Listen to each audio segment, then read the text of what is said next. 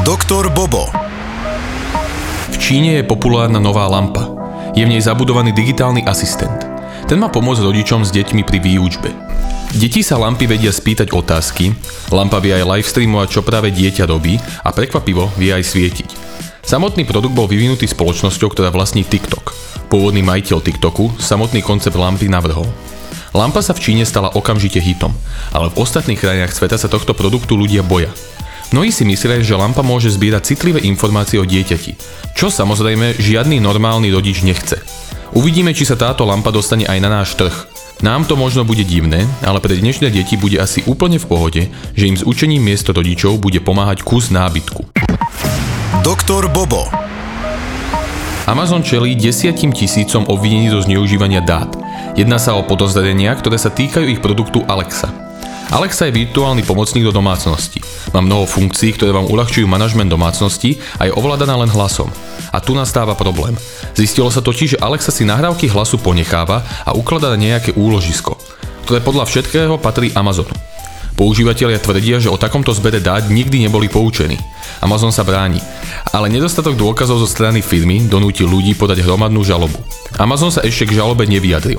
Ale najvyšší súd tvrdí, že každý deň im pribúdajú stovky nových a nových trestných oznámení.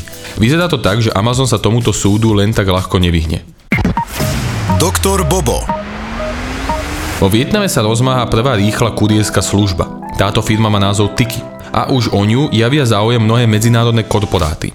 Spoločnosť Tiki je totiž špeciálna v tom, že slubuje maximálne dvojhodinové čakanie na produkt. Táto služba je zatiaľ len v jednom meste. Keď si tovar objednáte mimo mesta, tak negarantujú spomínaný čas dodania. Každopádne firma sa snaží byť čo najpresnejšia a najrýchlejšia. Vo vietnamskej kultúre je priam až zvykom si veci kupovať na trhoch. Prvýkrát počas pandémie však ľudia masovo nakupujú cez internet a spoločnosť Tiki je prvá služba, ktorá im toto umožňuje robiť rýchlo a efektívne. Spoločnosť Tiki sa rýchlo rozmáha. Čo skoro chcú otvoriť pobočky aj v iných mestách. A možno už v blízkej budúcnosti bude po celom Vietname behať flotila modrých Tiki motoriek s tovarom pre celú krajinu. Doktor Bobo. Naomi Osaka sa rozhodla odísť French Open. Svetová dvojka v ženskom tenise tak spravila potom, čo ju pokutovali za odmietnutie zúčastniť sa tlačovej konferencie. Naomi sa ospravedlnila tým, že sa necíti mentálne pripravená na to, aby na otázky odpovedala. Federáciu za tento ťah pokutovala a Naomi sa na protest rozhodla z turnajú odstúpiť. Mnoho tenistiek po jej odchode priznalo, že povinné tlačové besedy na turnajoch sú často mentálne stresujúce a vyčerpávajúce. Niektoré tenistky by boli radi, keby sa táto povinnosť zrušila úplne. Samozrejme to už záleží na tenisovej federácii alebo na organizátoroch turnaja. Tak uvidíme, či protest Naomi dokáže pohnúť ľady. Doktor Bobo. Kyberútoky, o ktorých sme vás nedávno informovali v Amerike, naďalej pokračujú a majú ďalšiu obeď. Najväčší výrobca bravčového mesa JBS musel kvôli kyberútokom zavrieť všetky fabriky. Tie podľa slov firmy ohrozili bezpečnosť nielen zamestnancov, ale aj samotných budov a kvôli bezpečnosti ich bolo najrozumnejšie rovno zatvoriť.